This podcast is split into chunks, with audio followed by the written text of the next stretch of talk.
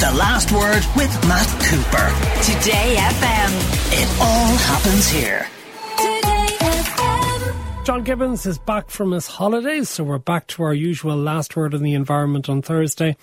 And although you've got a big smile in your face and you've got a bit of sun, we've got bad news to start with. The Supreme Court in the United States, of course, caused such controversy last week with its abortion decision, but it's doing other things as well, which are very much seem centred in a very right wing economic position as well as a social position. Tell us about today's decision in relation to the Environmental Protection Agency in the US. Uh, good evening, Matt. Yeah, this was well flagged. We knew this was coming. I think really as, as soon as Trump, as his kind of going away present, uh, left us with three uh, Supreme Court judges from a single term presidency, which is almost unprecedented. We always knew that the, the, the, Supreme Court was going to lurch to the far right, and that's exactly as it's played out. And very much uh, in Trump's uh, target hairs, if you like, back when he was president, he, he, part of his thing was to tear up Obama's legacy. And Obama had pushed strongly on strengthening the Clean Air Act and giving Congress powers, etc. And essentially, Trump had tried during his presidency to roll back a lot of that. Now, he was partially successful, but he was held up at the federal courts. And I guess he knew he'd get the last laugh once he had stuffed the Supreme Court, which of course he's now done, that he would be able to get effectively anything through, as we saw last week with the, with the Wade v. Roe. I mean, in a sense, Matt, this is a Wade v. Roe for the environment. This knocks us back maybe 50, maybe 100 years. Why? What has the decision been? Okay, well, effectively, what we're saying, what we're seeing here now is the removal by the Supreme Court, acting effectively unilaterally, of the ability of the US Environmental Protection Agency to regulate CO2 as uh, greenhouse gas emissions. From existing power plants. Yeah. And what's important about that is, is that they still have so many coal plants. That's right. And the people who own coal and gas and oil in the United States are the biggest financial backers of the Republican Party, and this is their payoff. That's right. It's called the polluter's paradox. You have a, you have a situation where the dirtiest industries in America and worldwide, by the way, spend the most on buying politicians. And the payback for buying politicians, they really are the best value money can buy. And of course, now you can you know, you can buy politicians and you get Supreme Court judges free. And essentially that's what we have here, Matt. There's no rhyme or reason to this.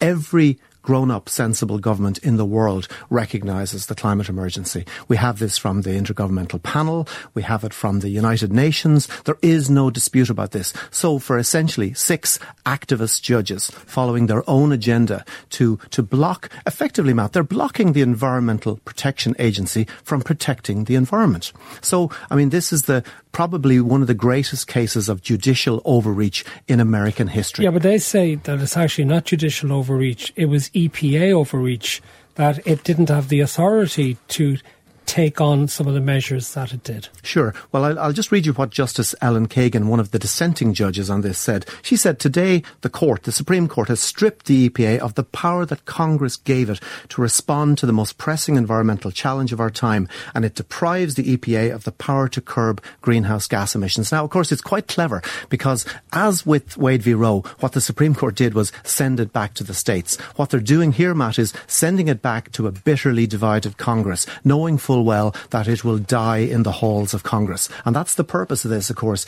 is to prevent state agencies from doing their job of regulating, because that's what regulators are for. That is not what Supreme Court judges are for. They're there, if you like. And the other thing about this, Matt, is, of course, the Supreme Court were not scheduled to hear this at all. There was no urgency on this. They have been cherry picking really strong, if you like, payback cases for the for the for their activist sponsors. Okay, but isn't it true that previous year, previous Supreme Court 2016, when it wasn't packed, stopped the Obama administration's plan to drastically reduce power plants' carbon output? That is correct. Now, it wasn't packed at that stage, but that was still a 5-4 Republican Supreme Court. And that was still a Supreme Court that was basically acting, if you like, as a block on the Democrats. So we've had this problem with the Supreme Court being a politicised entity for a very long time. And of course, most famously, if you like, if you go back to uh, the 2000 when the Supreme Court famously or infamously intervened to basically stop a recount of an election. That was really the start of it, Matt. Okay, talk to me about uh, the environmental impact of cigarette butts. Yeah, this is uh, this is a big one. The first of all, and, and as the man says, it's not something that is most is most is in, initially obvious, but the most littered man-made object on planet Earth are actually cigarette butts. Now, that's probably not surprising because we, we discard about 60, sorry, about 15 billion uh, cigarette butts a day, right? That's about four and a half trillion cigarettes uh, are, are discarded on an annual basis. Now, the, the problem here isn't really the tobacco as such. That's a natural product. The problem is in the filter. Now, the filters are made from a substance called cellulose acetate. This is a, is a type of plastic. It's a plant-based plastic, uh, and it contains about a typical filter mat contains about 12,000 microfibers, and essentially these are highly polluting. Now, globally, we're looking at about 850,000 tons of essentially toxic litter. And to give you an idea, every year, every year, to give you an idea how toxic it is,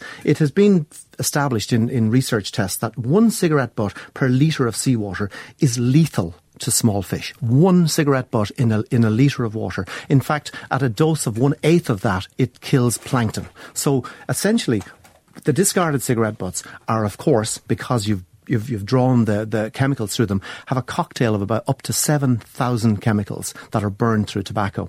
And they're tangled up in this microfibers, and then billions of these are dumped. And it is an interesting thing, Matt, and I say this, by the way, with all the zeal of a reform smoker, I, I hasten to add, it is a strange thing that socially, probably the only form of littering that people seem to accept is people dumping cigarette butts on the ground. If you dump, you know, if you drop your, your, your dog dirt, people get very upset. If you throw a, a, you know, a sweet packet on the ground, people get very upset. But we watch people every single day dumping cigarette butts on the ground and nobody, there is no social taboo about it at all. And of course, these end up being washed into our drains and watercourses and find their way into rivers and the sea. So it is, it's one of those curious things that it, as I say, it's a small problem with a very large dimension. And on my travels in France uh, over the last couple of weeks, I came across this thing, which you may have seen, and I did tweet it out a little bit earlier. Essentially, it's a it's an open kind of framed uh, cigarette butt disposal unit, and basically it asks you to vote for one of two options. So if you if you vote this way, you put it into the left hand, and this way into the right hand.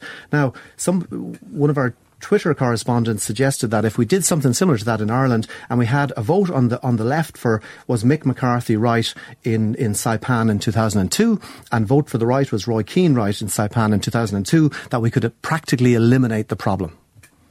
Okay, here's a listener says, I hope John Gibbons didn't take any nasty, dirty flights on his holidays after lecturing the rest of us every week. Well, I'd be very relieved to tell that, uh, and I'm, i appreciate the, the concern for, for, for me. But yeah, I'll be happy to say that I took uh, a dirty, dirty nasty uh, ferry crossing to Spain and another dirty, nasty ferry crossing back from France, and in between times drove around in a dirty, nasty electric vehicle. Okay. Good, because there's a few people wanted to know the uh, answer to It's that. important that we, we're here to answer all these questions, Matt. Were you taking any selfies when you were away? no selfies, no, no selfies. There's a reason I asked that mm. question because who's suggesting that people who take selfies are somehow less connected to the natural world?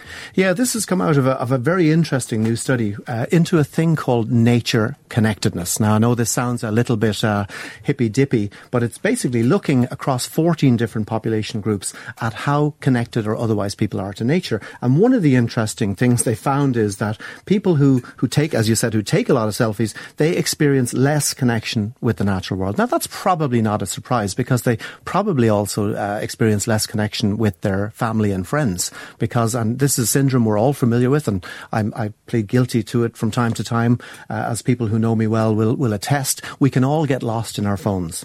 And part of getting lost in your phone means losing connection with the outside world. And specifically, Matt, here we're talking about losing connection with the natural world. Now, this study, it examined 14 countries. And what I found really interesting about it is that, uh, Ireland came up, uh, in fact, I have the chart here in front of me, yeah.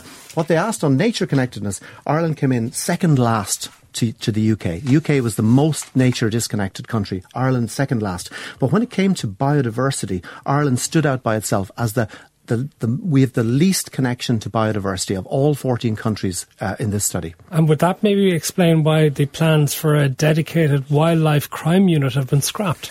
Well, on this, matter, I, I, I know the story that we're talking about here uh, was was covered in one of the papers during the week, and I, I had a conversation with uh, some people from the department just to, to really look into this earlier earlier today, and they're adamant that it's really not the case. And, and Minister Noonan has, has issued a statement really uh, refuting the, the, the central allegation by by um, Jennifer Whitmore. So they're basically saying, look, that's not the case at all, and definitely there are problems. There's no question. First of all, we've known for years that the National Parks and Wildlife Service has been grievously underfunded. Now that's been reversed. Minister Noonan has brought its funding levels back to about 2011 uh, levels, having fallen off very heavily. But for example, if you, let's say you're aware of your neighbour who's engaged in, say, poisoning uh, wildlife, and you want to ring up the Parks and Wildlife Service to, to, to, to rat them out.